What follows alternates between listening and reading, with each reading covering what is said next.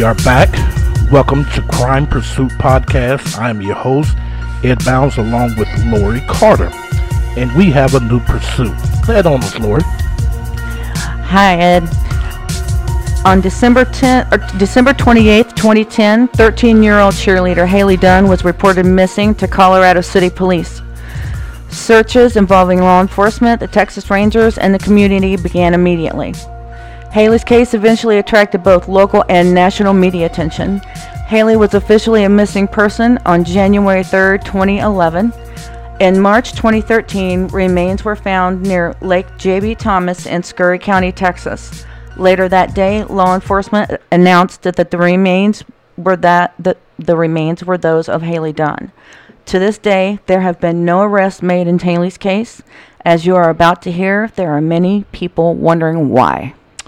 And yes, it is. Um, you know, a lot of people, uh, it's got a lot of questions, and this is a weird, weird case. Very weird. So, um, we have as our guest uh, Hailey's dad.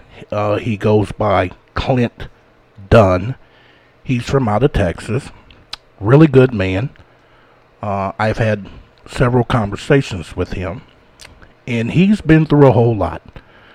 Clint, welcome to the show. Hi Ed, how you doing? All right, I'm doing okay. Clint, let's start out with who your daughter was. What kind of kid was she when she was growing up? Uh, she's just your your regular kid, you know, in, in the regular American life, and uh, she played a lot of sports. She did really good in school. Uh, she had a lot of friends, and she didn't ever get in no trouble. She brought in straight A's. Uh, real loving, and you know, we had a lot of fun together. Okay. Um, did, is, was there a time where she lived with you? Uh, yeah, at, when me and Billie Jean first got a divorce, she came to live with me for about three or four months. Okay. And so, what was that like? You know, a single father raising a daughter. She she didn't adjust very good going to a new school, and she wanted to go back to Colorado City where she'd been going to school at her whole life, where she had all of her friends. Okay. So, uh, how did you how did you adjust with that? Well, at first it was pretty hard. Uh, I got really depressed when we first divorced, and uh, I guess as I got better, I got back up on my feet a little bit better. And but at first, it really knocked me down pretty hard whenever we officially separated. Okay. Okay. So now we come to the situation with your daughter. How did you find out? Uh, Billie Jean had called me that Tuesday, and she asked me if I would um, call the police station and report Hailey missing. And uh, I was like, hell no, you call the police station and you tell them that she's missing. I don't know what to tell them, you know. And so that was when I first found out was that Tuesday around one o'clock in the afternoon. So she wanted you to call the police to report your daughter missing that you knew nothing about. Am I correct? Exactly. Did you did that strike you as a little odd? Yeah, it did. I mean, and I got real mad at her right there on the phone. I was like, you know, what the hell are you talking about? You called the police department, you know? You hang up this phone right now with me and you call the police department and tell them what's going on. Yeah. Yeah. And uh I kind of hung up the phone on her. And then uh the next thing I knew about I don't know, she got home probably about an hour, two hours later or so. Uh she had walked across the field and she had told me that she we don't know where Hailey is. That she was supposed to go to my house and she was supposed to go to a friend's house and spend the night and she never made it to her friend's house and uh we don't know where she's at. So once she come and tells you this, what's your next step? What what takes place after that? Uh well that that night I didn't know I didn't have I didn't know what to do. I was just sitting on the back porch where I could see my front where I could see Hailey's front door. I could see my old house from where I lived. I lived right across the street. And so I'll just sit on the porch watching to see if Hailey would come home. And uh She never did. And then the next day, we started walking around the neighborhood and just, you know, checking ditches and, and trash cans and uh, abandoned houses and people's sheds. We just started walking around town, looking around. So, at this time when you're going through this, did you, you know, just set Hailey's mom down, you know, Billie Jean, and say, "Look here, you know, do you know more? Is there something?" uh, Did you have any extra questions for her? You know, I, I never did. I never did even look at her and ask her any any questions. Come to think about it, I uh, I didn't know. I wouldn't know. I was kind of I was in shock, Okay. and uh, the last thing that I thought in the world would happen was, you know, that Sean and Billie Jean had did something. I was, you know, for the first week or two, I was hoping that she would, you know, that she did run away, that she did, went off with a friend, or, you know, that something would happen, that she would come back. What would make her? So you was hoping she would run away. What would make her want to run away? Was things bad at home? No, she she didn't never want to run away, but I was hoping that that would that would be a better scenario than I, I guess what happened. You know, uh, I didn't. I just wanted her to come back for that first couple of weeks. I was expecting her to come back. So now we, this boyfriend, that the mom's boyfriend, Hailey's mother. Uh, how long he? How long he's been in the picture? Uh, since 2008, when we separated, that's why she uh, she had kicked me out of the house, and that's why because she had a new boyfriend already. Oh. And Oh, and yeah, so she, your marriage became a problem when this Sean guy showed up. Am I correct? yeah, Okay. So you find out about this. Uh, she kicks you out of the house and she moves Sean Atkins in. Am I correct? yeah, almost immediately. Almost immediately. Okay, so when did you start noticing hmm something ain't right? Because here's my thing the reason why I asked. I you know, I did a lot of research and you know, ran through some things where there was allegations of chronic neglect, drug abuse, um, you know, perversion, porn, same thing. And so it's like, okay, look like some red flags should have been raised. Uh, you know, did did you ever have any suspicion? No, none at all. I never thought that anything messed up was going on anything that rough. I mean, I've seen my kids every day. I've seen Hailey practically every day. She would come over to my house. Um, Clint, I have a question. When Billie Jean moved Sean into her home, were the kids there with her at that time? Yeah. Okay, and how did Hailey react to that? Uh, well, she never did like Sean, you know. Mm-hmm. So, and she really didn't have much of a reaction. It was, it was me who had reacted because I had found out when I went and picked Hailey up, and uh, about a week later, and Hailey told me on the way home that some that a dude named Sean had been staying there at the house already, and uh, that that was the first time that I ever broke down in front of my daughter or anything, and I broke down crying in the car, and uh, I, you know, I, it, I I got really depressed right then. Well, those are hard things for the parents that are divorcing to deal with, let alone uh, kids having to deal with them. Yeah. Um, and was there a time, uh, correct me if I'm wrong, that Hailey uh, told her grandmother that Sean was like pacing around at night and peering into her bedroom? Yeah, that's that's what she said. And this was like soon after he moved in, or was it after a while? Um, I'm not sure. It, it really didn't come out until Hailey was missing. Okay. Okay. So when it came out, when she was missing, who did it come out through? It was my mom that said it. My mom started saying that she felt guilty or something. That Hailey was telling her that uh, he was walking around outside her door at night when he she was sleeping, and that he would just and then his shadow would stop, and he would just stand there, like he, she, like he was facing her door. Huh. And uh, That had to be terrifying for her. I think, uh, I think she said that Hailey had a baseball bat, and she would just sleep with a baseball bat or something like that. I didn't know anything about any of that. And so, so Hailey never mentioned anything to to you about that. No. Okay. So now we, she's missing. She be she be you know she's found. Uh, tell us about that day when you received that information. Uh, um, I was in California working, and my brother had called me, and uh, he told me I needed to come home because they found Hailey's remains. Huh. And uh, my first, my first reaction was I told my brother, I said, "Well, dude, I'm just gonna stay here.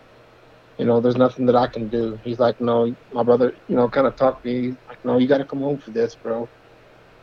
And uh, I didn't want to at first. You know, I was, I was like, I don't want to. What am I gonna do when I go there? Have a memorial? You know, it's.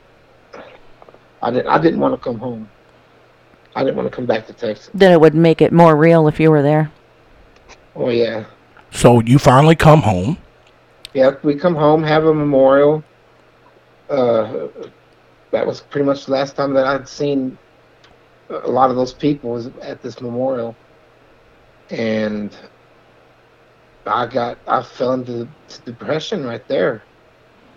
I just uh, I quit working and I just lived in my house, and when I needed to pay the electricity, I went and sold an antique or something that I had, and I did that for the next couple of years. Uh, really depressed. Yeah, I understand. I, I do. Um, so, you know, we, we you come to this now, and you have the memorial. Now it's the you're in the stage of the investigative part of it. How did that go with the police? They, the police never communicated with me at all. They uh, they just never. They uh, I, I would have to watch the news at night to see what was going on in my daughter's case when she was missing, because the police wouldn't. They didn't want to talk to me at all. They didn't even give you updates or anything. Yeah, nothing. Why is that? I don't know. I could guess. They said it's not like you see it on the movies. Oh, yes, is what it they is. told me. Yeah. When And it I comes mean, to they- that. they straight up would not tell me anything at all. I had to watch the news every night to get the information on my daughter, what was going on in my daughter's case. And it was, I mean, it was, it was on the news every night for months. So did you, you know, try to communicate with Hailey's mom and say, "Hey, what's going on?" I didn't ever say anything to her. I didn't talk to her. I was just kind of on my own thing, you know. I was passing out flyers and uh, looking for her, and then it was a couple years. It was about two years after Hailey was found, two or three years, that I just realized, you know, that all this strange stuff that Billie Jean had did. did you know, I started realizing, man, she, why did she do all this stuff for? Why What- did she? what- why what- did she lie? Why did she? uh What stuff you talking about? just the lying to the police. She, she, she lied every time she would open her mouth, pretty much. Okay. And you know, and she uh she uh she hid a a book at my friend's house. At her friend's house, she had a witchcraft book that she took over there and told them to hide. Like a, just a couple of days after Hailey was missing. Hmm. And I found that out, and and the fact that me, I don't know, she she, I think that Billie Jean knows something. I think that my son David knows something. Well, let me ask you. Um, how did the police find your daughter's remains? Uh, from what I know, a prison guard was out there arrowhead hunting, and he found a skull. He found a human skull, and that's how they were found. Hmm. So he, I'm assuming he called the police, right? Yes. Okay. So the police go. Now they, now they. Well, I'm sure after forensic work, they was able to determine it was your daughter. Am I correct? Yeah. Through DNA. So was there any other connection that could have put, you know, the police in that direction? Well, I mean, they had um, confiscated Sean's cell phone, and they seen all the cell phone towers that he pinged off of, so they knew the location that he was at. Okay. Okay. And this is this is this is that Monday that she supposedly went to my house and to her friend's house. That Monday, his phone pinged at the same place where her body was found three years later. Really? Yeah. Hmm. Interesting. Um, Okay. They they also they have a pair of coveralls and a pair of work boots that they got from Sean, Okay. and that's in their evidence that they have. And I've asked the uh, detectives to check the diatoms on his boots to see if they match up to the diatoms at the lake area right there. And diatoms are little microorganisms that uh, are specific to each body of water. And so, and I they've never tested those, and it, just like I'm, I, I didn't want them to give the remains back. I wanted them to keep the remains and let technology get better. You know, forensics is changing every year practically, and they're figuring out new stuff. And I wanted them to keep those remains uh, until we figure out what happened to this little girl. Until we figured this case out. Yeah, I understand. Now, you were speaking here a few minutes ago. You said something about you guys was uh you were on Nancy Grace. And you know, looking at all the evidence and, and, and looking at that past the the interviews, it seemed like your ex-wife Billie Jean. It wasn't. I didn't get the feel that she was trying to get to the bottom of her daughter's case. It seemed more like she was there to to attempt to control the information that was already out to to to to con- control it to say okay don't feed into this don't look into this i want you to look this way how did you see that Um, I was off in my own little world, you know. I wasn't realizing all the stuff that she was going. I mean, we were both kind of being put through the ringer. Uh, see, that Tuesday night that we called, I went to jail, and so I was having I was having all this other stuff that I was dealing with. Also, I got kicked out of my apartment the next day. Uh, I had lost my job because I didn't go to work that Monday or that, and I just uh, everything just started messing up for me right there at the first, and I wasn't really concerned about what Billie Jean was doing because I didn't know how we either one of us were supposed to be acting. So you know, like that Wednesday when I went over to her house and she was just sitting there watching TV, and my son was in the bedroom just sitting there playing the video game with his uncle, uh, I, I didn't know what to think. You know, I didn't, I didn't get mad. I didn't get sad. I just, I was off in my own world, just thinking, well, I've got to do something. You know, I've got to get out here and I've got to beat these streets. And if I've got to look around and walk down every alley, then that's what I'm going to do. And so, you know, I really never did look at Billie Jean as thinking that she had anything to do with this that entire time for, for the first four or five years. I didn't want to. I, I think that I didn't want to think it. I mean, because it was so it's so obvious and clear, and all the lying that she did, and all the the suspicious shit that she had done. Uh, just she's told a bunch of lies, man. She told the police that about her ride to work that morning that her she carpooled with somebody and she said that her person that rides that gives her a ride every morning called her that morning and said that they couldn't give her a ride to work. So she had to ride with Sean. Now I talked to that coworker years later after this happened. I talked to her and she said no, Billie Jean called her and told her that she found another ride.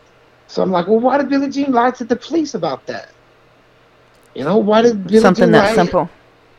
Why did she lie to everybody about the reason why she failed her? I mean, she failed her polygraph, Uh, and then she made she made up a lie uh, for the reason why she failed it. She said that the polygrapher told her that Sean had failed his polygraph, and so she said she was all worked up, and that's why she failed hers. now, is that something that that has the polygrapher, has that person been asked if he actually told her that? Yeah, I had asked them. Um, six months later, they brought me in to do a polygraph just to make sure, and just they said to shut some people up, and they couldn't tell me who, but they said you know who it, it is, but we're just going to do it just to shut them up.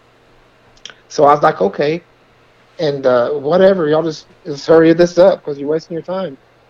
So they take me down there, and I take my polygraph, and it's the same dude that gave Billie Jean her polygraph, and Sean his polygraph. And I look at him. I said, "Well, what what the polygraph say?" He says, "Like I can't tell you." I was like, "Well, wait a minute, you son of a bitch! You told Billie Jean what hers is." I mean, I got I got pissed off real fast. I was like, "You son of a bitch! You told Billie Jean what hers was, and you're not going to tell me." And uh, he's like, "Oh, I didn't tell Billie Jean nothing." He says, "I can't tell nobody that." He said, "That's the, that's like the number one rule is." you don't tell everybody what their results are as soon as they walk out of the the the room, you know. Correct. And so that's when I found out that Billie Jean had lied about that right there. Okay. And I, and I even I even told him I was like, dude, do you know that Billie Jean said this on an interview? She said on camera that they told her that she that he had failed his polygraph. Did you know this? And he's like, well, no, I don't I don't think so. I was like, well, isn't that something right there? Why is she lying about that? Take her in, fucking do something. I don't know. So, um, what about Sean's polygraph? What what were the two things that he was actually honest about on his polygraph? The well, it, what it said in the affidavits was that he had told the truth on. They asked him where could they find Hailey, and he told them in Scurry County. Was this before or after she was found? This is before. Okay. This is um, this is only a couple of weeks or so after she was missing. Okay. So this was very soon into this. And then the other question was, um, who should we be looking at? And he said, bo- the both of us, Meaning referring to who? him and referring to him and Billie Jean. Okay. And then he failed 80% of his polygraph. True. That's what they said. Okay. And then and then So did they go, did he give them a detailed area of where she could be found after this? Did the police talk to him and that, eh, because why did it take so long for them to find her? I mean, I guess at he pulled he pulled the stuff off of him during his interview and walked out of the polygraph and he said he was done with all this. And then I guess that's the last that they interrogated them. But it, to me, it seems like um, once someone's had a polygraph, whether they fail it or pass it, typically if they fail it, that's when the police come back and question somebody again. And then they have that information in front of them to go by while they're questioning them. They didn't do that? As far as I know, he walked out of his polygraph and he went home. That's I mean, I don't know if that is what happened, but as far as I know, that's what I've heard. Okay. I can't I can't remember who told me that. You know, I can't remember at all. But as far as I know, he walked out of his polygraph test and that was it. Okay. All right. Well, also we have as a special guest, um, Clint hired uh, a private detective, and her name is Erica Morse. I hope I said that right. Did I say that right? Yes, you did. Okay, Erica, welcome to the show. How you doing? I'm well, thanks. How are you doing, Ed? Okay, so you've been sitting here listening to this twist and turns, and you know I, I've been reading into it. My team has been looking into it. This is a strange case. You know, help us understand what the hell is going on here. Um, this is a situation where a little girl was reported missing almost approximately 36 to 48 hours after anyone could actually confirm her whereabouts. Um, there's a big, big window of unknown surrounding the day and a half to two days before any anyone found out she was missing, before the press got a hold of it, before the police were notified, before dogs could be brought in. There was a major delay in the reporting of this case And as a result, several jurisdictions, uh, well, originally, for the first two or three days, there's a lot of back and forth um, between Billie Jean and the police that they classified her initially as a runaway and that her report wasn't taken seriously at first. The police dispute that um, heavily and say, no, we had dogs there that day. We had FBI profilers in. We had multiple jurisdictions working it. Um, but because so many jurisdictions swooped in and tried to make up for lost time, so to speak, we think that some information got lost. We think that old detectives didn't necessarily note certain things, that aspects of, of the file and evidence aren't necessarily all together.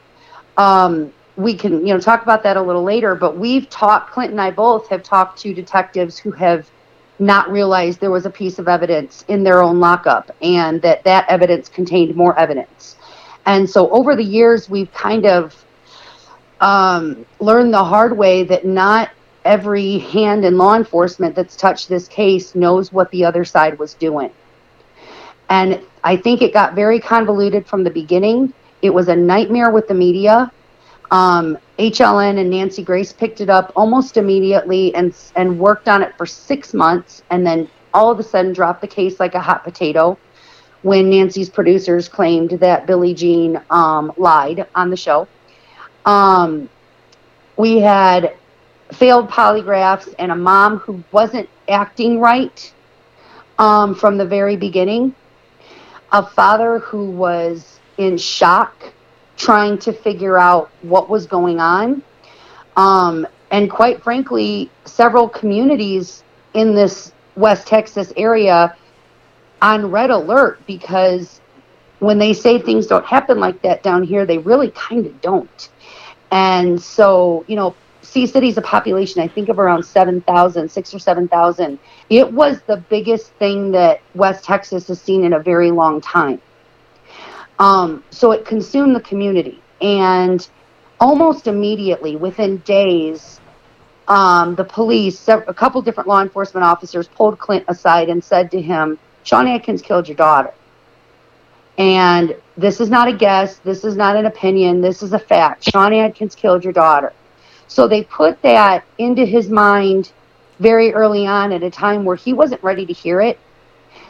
And he spent the next two and a half years pretty much driving up and down I 20, um, coming to people like me in the press for help. We'd make, you know, 500, 1,000 copies of flyers for him, and he'd get back on the road.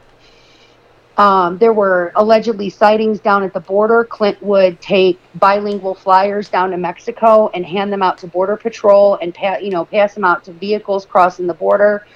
He lived and breathed this for years, and while this was happening, the police would pull him over every chance they got and nail him on, you know, driving on a regist- um, expired registration or expired uh, insurance, and they would just throw this dad in jail time and time after again and it it just got really confusing. And all of a sudden, it was like, wait a minute, these two were holding up and, and not talking, and they failed their polygraphs, and the media won't talk to them, and you know, because they're they've been accused of lying to the press.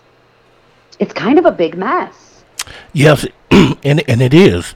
But oh, you- it is. It is, and you know, Clinton was promised for the longest time, two and a half years.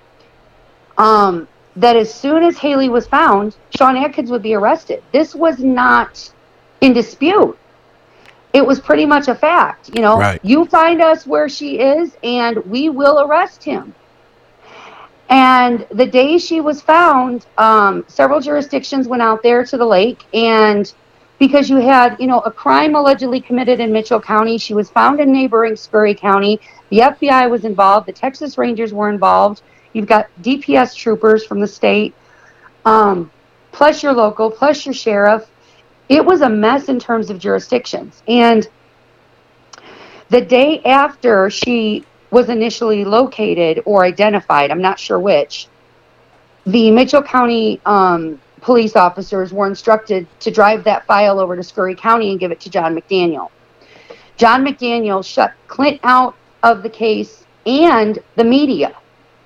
That was the in 2013 was the last time anyone in law enforcement has even addressed the media about this case.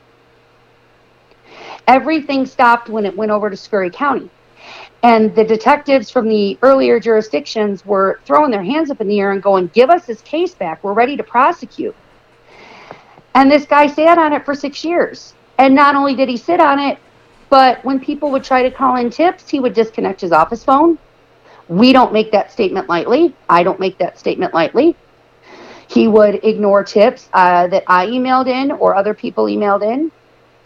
And when other law enforcement jurisdictions tried to take the case back, they got their hands slapped and were told to stick their noses out of it. Wow. So last year, when I obtained my license at Clint's request to solve this case, um, the first thing we did was gather a petition of 2,500 plus signatures and demand that he be removed from the case. And it worked. And the case was taken away from Scurry County and it was sent over to the cold case investigations uh, unit at the Texas Rangers and assigned to an investigator by the name of Dean Fant. And investigator Fant um, advised me to keep working with a local ranger while he got up to speed. And then all of a sudden, out of the blue, a couple weeks ago, I got an email from him saying, "Well, I, I had called, or I, we'd stopped by the Rangers, we'd called him, we'd emailed him, and finally he got back to me and said, "Oh yeah, you know what? I was promoted a few months ago. I never even looked at the case. Call your local ranger if anything comes up. Other than that, I can't help you." I'm going, whoa, whoa, wait, wait a minute. We just got this case taken away from the investigator who buried it for six years. And now they moved you out of that unit and nobody's overseeing this case. Are you kidding me? I've I've brought two new witnesses to the table, people who are running around claiming that they were present when Hailey Dunn died. One of these people has not even yet been interviewed by police. This is absurd. It's absurd. Yeah. I agree. Now let me ask you, Erica. Mm-hmm. Um, this is something I brought up to Clint. Mm-hmm. I noticed in, in our investigation we found that um, there was chronic l- neglect, uh, drug abuse, um, mm-hmm. sexual uh, perversion going on in the home. Can you can you talk about that? Um, we okay. When one of the search warrants was served on Billie Jean's home, police discovered everything from several biographies, true crime uh, stories, um, printed out from Billie Jean's work, and underneath, I believe they were hidden underneath a mattress or the bed. They found some USB drives, um, some computer images that we were later told contained bestiality, which is a crime in Texas. Um, there were allegedly over 100,000 images of child pornography found all throughout the searches. Wow. Of Billie Jean's home, Sean's parents' computer, um, USB drives on his keychain, multiple places. And that was never prosecuted. Um, and it's really important to note that there were, I think there were 26 different serial killers that were referenced in these printouts and what's disturbing about these printouts is if you take bits and pieces of each one of these stories, they actually add up to the alibi given about Hailey. This appears very planned. Hmm. And I'm not sure that's the case. I don't know if it's an ugly coincidence. Um, the info we've been chasing for the last 13 months or so indicates that Billie Jean absolutely participated in the cover up, but may not have been there when Hailey actually died. We've been trying to give her the chance to come forward and work with our team and talk with Clint and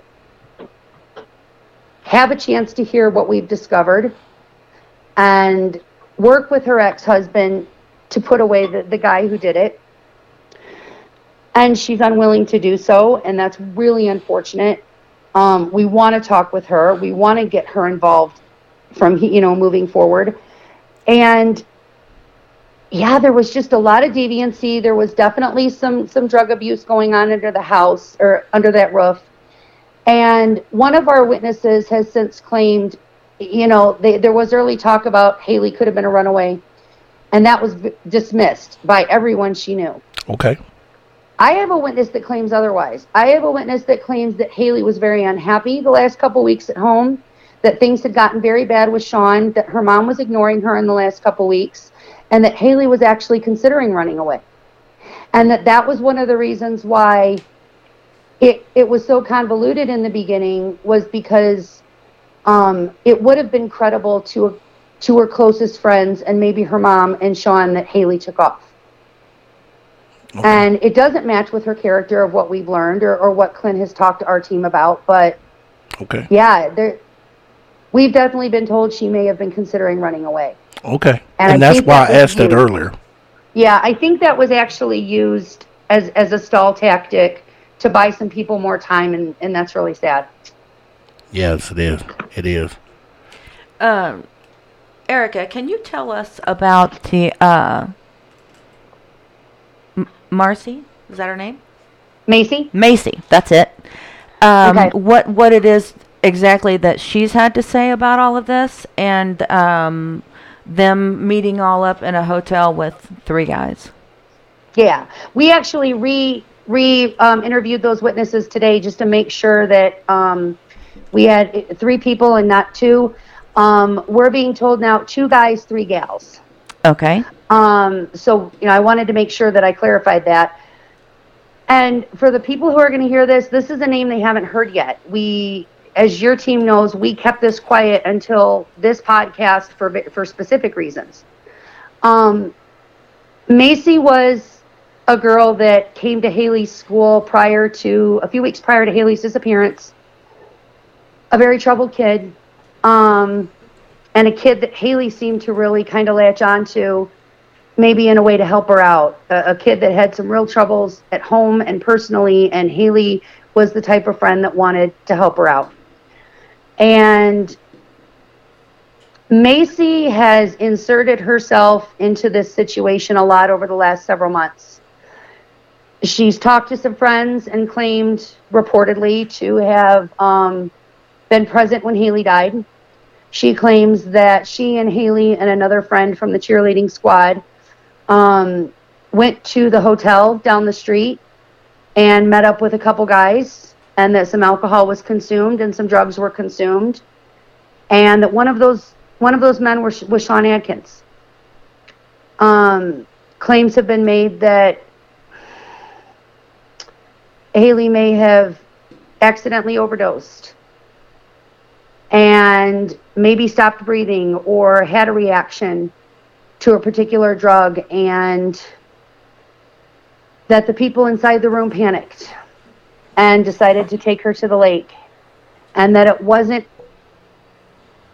it wasn't clear to the people who were there whether or not she was still alive and if this if this information is true then they may have left her out at the lake alive and there were several pings from Sean's phone that, that early morning over a several hours window where he went back and forth in that area. Oh.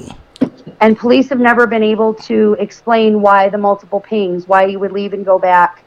And we were told that it was because he was checking on her to see if she was alive or not.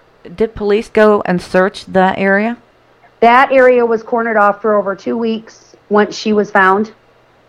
And um, several jurisdictions were out there conducting evidence. We were told, all we were told, we meaning the public, was that um, they did not retrieve all of her. They did the best they could, but they, they were not able to retrieve all of her. And And- when was this? I mean, how many years did it take for them to get the pings from his phone and follow up on that? The pings from his phone, that stuff was known early on, first few months. Um, But they didn't I do cannot stress enough. I cannot stress enough that within a day of her being identified, the case was sent to a new detective, and nothing. We know nothing that was done. The public doesn't know. Clint doesn't know. I don't know. Um, other law enforcement jurisdictions don't know. We don't know if any of this is followed up on. I did ask uh, John McDaniel, the Scurry County DA's investigator, about a year, year and a half ago, I think it was. No, it was longer than that, maybe two or three years ago. Um, if he had talked to Sean, if he'd interviewed him. And he's like, Well, no, where is he? I said, He lives up the street from me. What do you mean, where is he? You want his address? if you've had this case for four or five years and you haven't interviewed the prime suspect, what the heck? Right. So,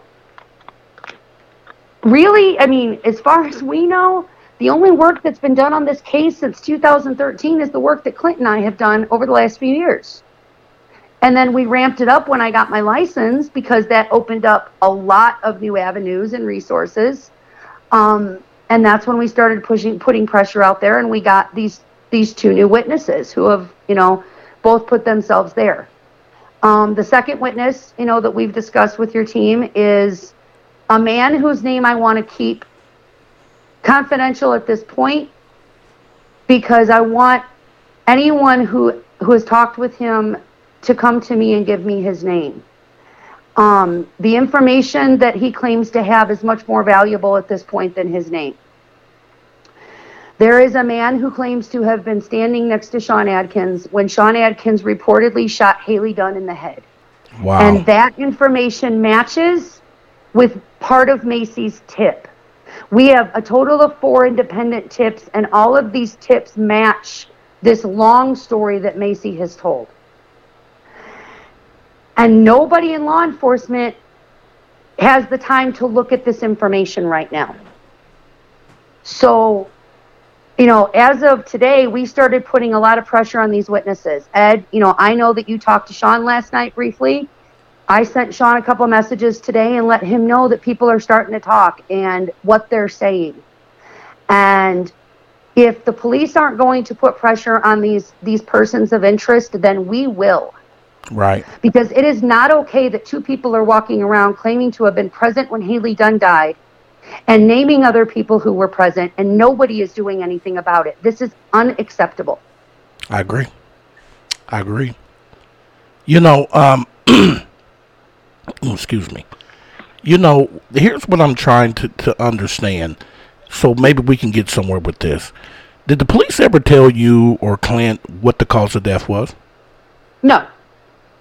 No, did they No. they just refuse to tell you or they just said we don't know? John McDaniel um, told me a few months ago that he won't discuss this case with anyone outside law enforcement, and my badge doesn't qualify as law enforcement. Um, the other investigators have indicated to me, the previous ones, that if they disclose cause of death to me, you know, they know me well enough to know that I'll share that information and they're going to get in trouble. And so, you know, God love them. They've done a lot to help this case, but they, they just know that telling me or Clint what that cause of death was means the public will know about it immediately. And so the guy who had, you know, had the authority on this file for the last six years just shut everybody down. So it was a great little tactic. It was a great way to bury the case and make it go cold. We just don't know why he did it. How does he keep his job? Not sure. Not sure. And the DA says what? DAs in Texas hide behind um, a rule that says that they can't talk to witnesses, suspects, anyone. That's what their investigators are for. But their So DAs investigator isn't working. Correct. Bingo. And It's that's a an appointed little job? game of yeah, pass the hot potato. Is the investigator, is that an appointed job? Yes, it's an appointed one, not an elected one. Okay. But I mean, from what we were told, and, and I sent you, I hope you received those, Ed. I sent you the emails from law enforcement talking about how the case had been accepted and that Scurry and Mitchell counties had been notified. Yes. Um, so you have those, you know, it's not, we've been accused of bluffing. We've been accused of telling the community that the Texas Rangers had the case and they never did. You've seen the emails from the Texas Rangers. right. We don't feel like releasing them to the public because we have some people who don't know, um, you know, don't know how to distinguish facts from fiction, um, who follow this case. And quite frankly, we don't feel comfortable releasing uh, emails from from law enforcement for those idiots to get their hands on. So, um, you know, but we've disclosed everything that you know that shows our attempts to try to get them to listen. And and you know you saw the the conversations and those emails about me providing evidence on USB drives to the Rangers and what that evidence was. And so it, it's very clear that we've generated new tips that we have new information we believe and that those tips seem to kind of merge together and they've started to paint a really clear picture of what could have happened to Hailey. But until the police match that information with their physical evidence that we don't know about and start dragging people in, holding their feet to the fire, these people are going to continue to get away with it. Now, I do want to point out, because this is really important, that Macy was interviewed by the Texas Rangers. And uh, the kind of the timing of it was odd, but I sent the tip to John McDaniel. He kind of ignored it for a few days. He told me that he'd shared it with other law enforcement agencies and he didn't. That to my knowledge. I called the Rangers and asked them if they knew about the tip and they were like, "No, send us the information immediately." I sent one ranger the tip as Macy had gone, she'd been picked up on an unrelated charge at Howard County Jail and was held there for about 2 months. And as I was getting this information over to the Rangers, she was going to a jailer and asking to speak with the jailer about the Hailey Dunn case. I've interviewed Macy. The Rangers have interviewed Macy. I've got this in writing. I've got this on tape. Um, there is no disputing that the Texas Rangers interviewed or interrogated Macy, and that, according to her, that they slapped photos of the crime of the the dump scene where Hailey was found um, in front of her that she claims to know nothing, but I received a tip that she'd been telling people what happened, and then she went to the jailer asking to speak with the detective. So I don't feel anymore that her name gets to stay quiet because she's inserted herself in this case one way or another. Yeah. And we've we've held on to her name for I believe like six or seven months now, if not longer. And we decided that when your team and your investigators took a look at this and said, nope, this is bullshit, um, that it was time to, to kind of share with the public that we're not we're not messing around here. We're not bluffing. Good. Good. We actually have some some pretty good, solid information here. Exactly. You and know- more than one person um, was involved in those conversations with Macy. It's not just one one tipster we have; it's multiple. Multiple. Okay. Okay, so with everything that's going on, y'all running into all of these problems, issues.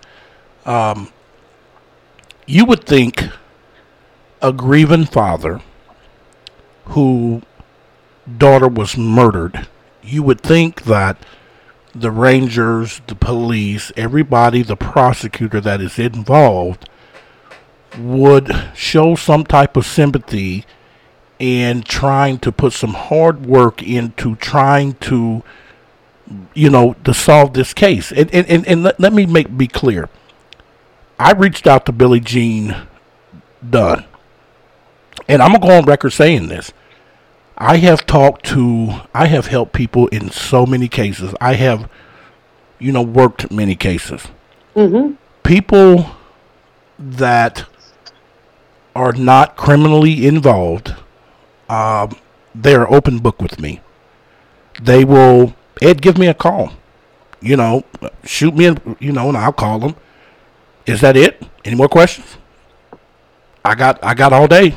I mean, they're, mm-hmm. they're just mm-hmm. so cooperative. But then when you get those that, well, I, I, I don't want to hinder the investigation. I don't want to uh, the cops told me not to talk to nobody, and I people gonna twist my words if I talk to you. You know, I get one excuse after another, mm-hmm. and so that makes me look at you suspect. And mm-hmm. I reached out to Billie Jean. And Billie Jean Dunn, believe it or not, she was like, "Oh, you know, hey, appreciate you looking into this, my daughter's case, whatever." Oh, however, Ed, there's this one case uh, it was about some guy missing, and she said, "Did your team look into this?" And I'm like, uh, "No, I contacted you about your daughter." You know, she she was trying to throw another case to me. Just don't worry about my daughter. Uh, you know, it is what it is. But look into this case here. You know, what parent does that? What mom does that? Um, if I'm answering, answering as somebody who's worked, you know, well over a thousand cases, um, it's somebody who doesn't want to talk about the case. Mm-hmm. Um, that's that's just how it goes. Um, you know how much time we've spent, you know, talking to your team about this over the last couple weeks, and I know that Sean shut you down last night. I know why Sean shut you down last night. Um, it.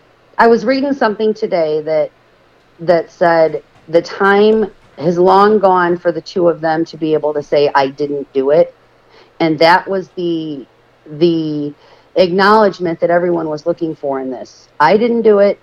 Clear me, roll me in, roll me out, and then go find who hurt my daughter. Um, again, our information leads us to suspect at this point that Billie Jean was most likely not there or present when Hailey took her last breath. Okay. Um, but it is clear that she has participated in the cover up. She was arrested for it. That that's a public record. She was arrested for hindering um, the search warrant in March of 2011 when the police showed up to um, obtain some evidence from Sean's keychain.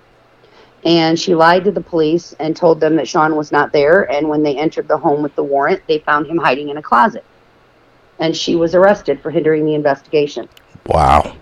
So, um, you know, I understand she's upset. I understand she's angry that we're we're working on this. And But that she shouldn't be. She shouldn't be. But she shouldn't be. No, she shouldn't be. Because I'll tell you what, and this isn't something that's talked about a lot, but um, my boss was the original PI on this case. And she fails to forget, or fails to remember, I apologize, um, that when my boss was working for her, that she had no problem using him as a weapon and threatening to use him to go after people in the press, in the police department, in the community, um, that he was going to look into them and take them down. And she used him as a threat. And my boss moved away from this case years ago because, quite frankly, his client lied to him. And he dropped it. He stopped working for free. Well, you know what? I agree because why are you using me to to go after the press and the police? No, use me to find to find out who killed your daughter. Exactly. Correct. And so that's you know that's what makes it so. You know, after I talked to her um, with Billie Jean, I, I I knew right then. I said, "Oh, this woman here, yeah, she ain't about to write." Because first of all, when I'm hearing that you got uh, videos with animals, uh, I lose a whole lot of respect for you. Yeah. You know, that's some nasty, that's some nasty shit. Mm-hmm. And so um, then, uh, Clint, I mean not Clint, but uh, I talked to Clint. Clint has been nothing but cooperative with me. You you know this, Eric. He's he's been nothing but cooperative with me. Yeah. Uh, he he wasn't coached, and, and, and he was an open book. Well, as you know, when I contacted Sean, it was a whole different type of ball game because Sean Adkins is a coward.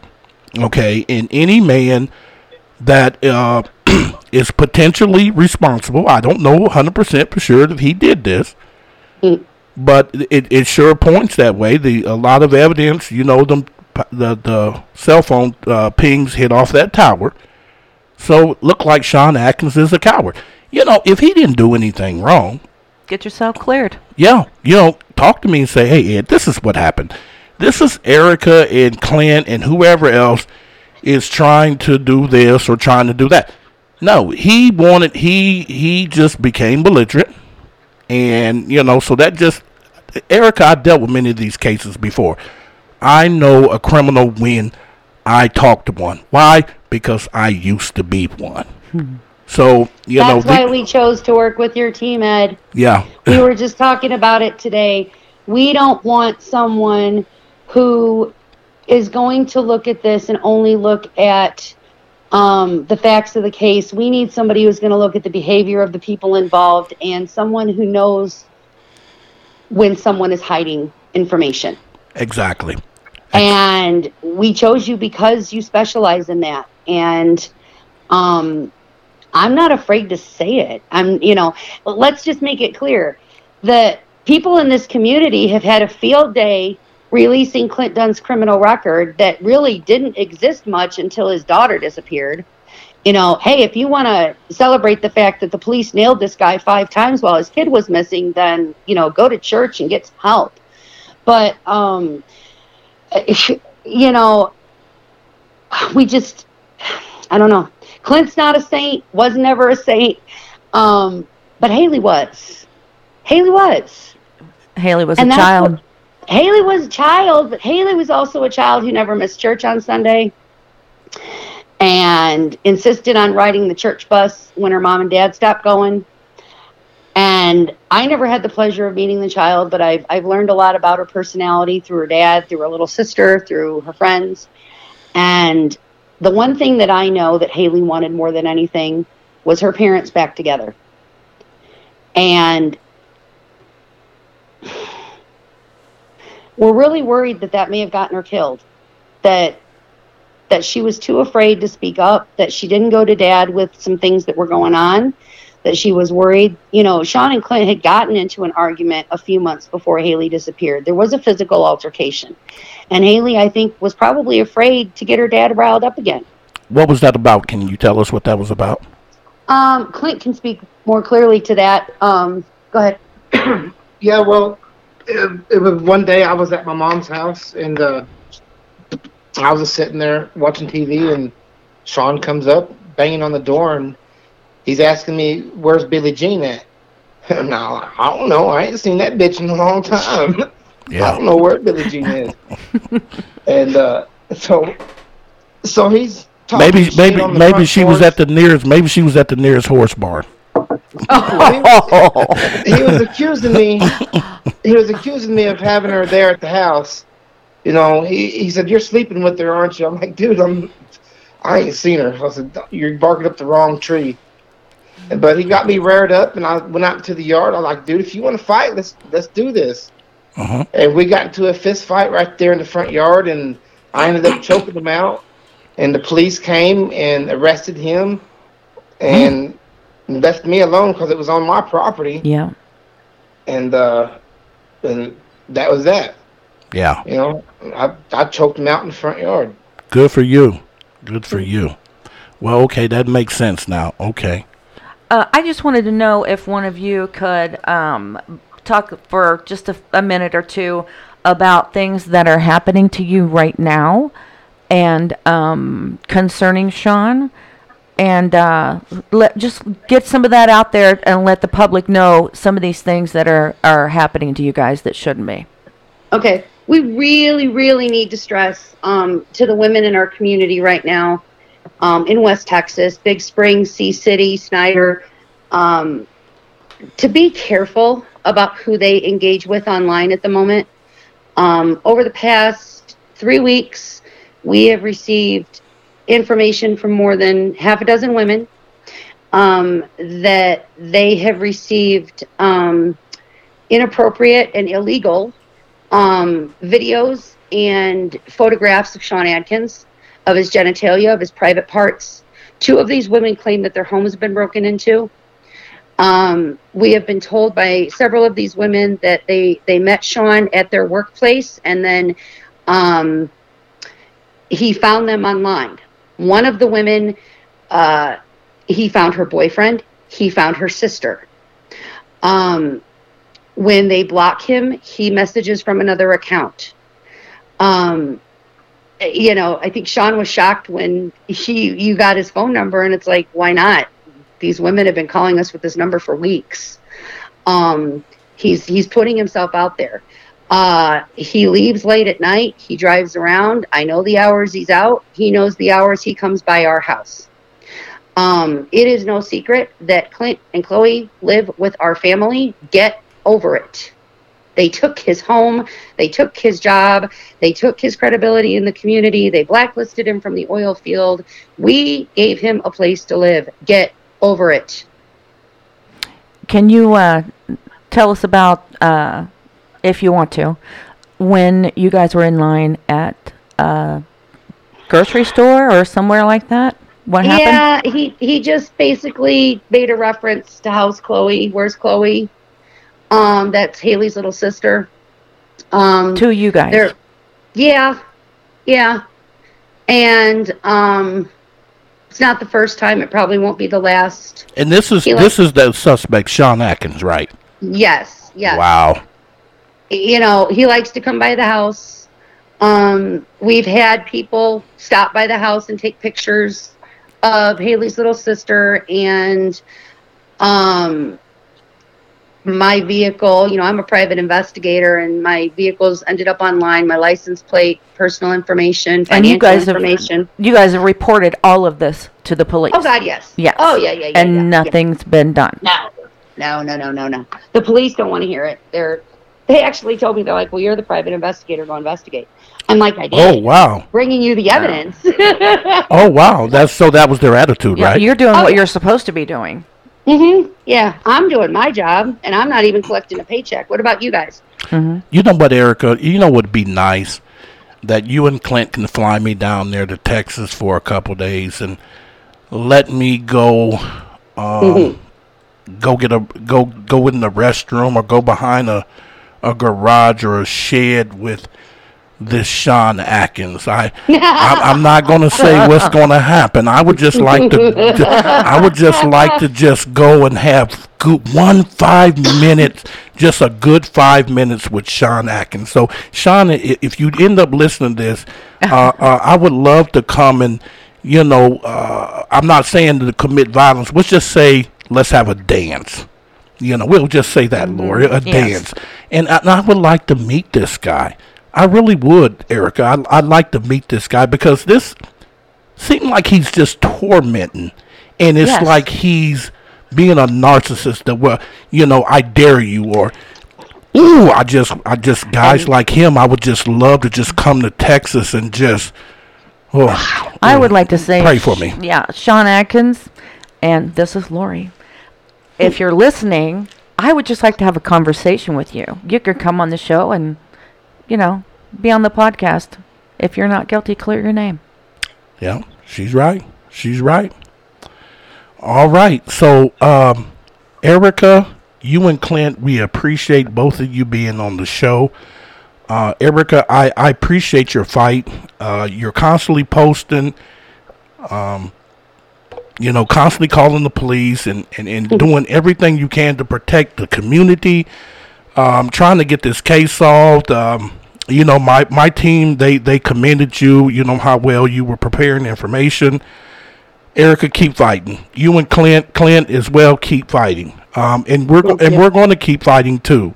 Um, and so happen if I end up in Texas, I'll give you guys a call, and old Patty Eddie might end up coming coming to Texas and being a little Patty in Texas will know about old Patty Eddie because I can get Patty. I can be bad. I got a bad side to me, but I got a good side to me too, Erica. So you know, I'm just saying, I just love people, and I hate to hear stories like Clint losing their daughter, being murdered, and you know, people covering it up, and and you know, I just hate hearing these stories and these these children, and you know, we talked about that too, Erica, and you know, uh, it seems like the police just fails us.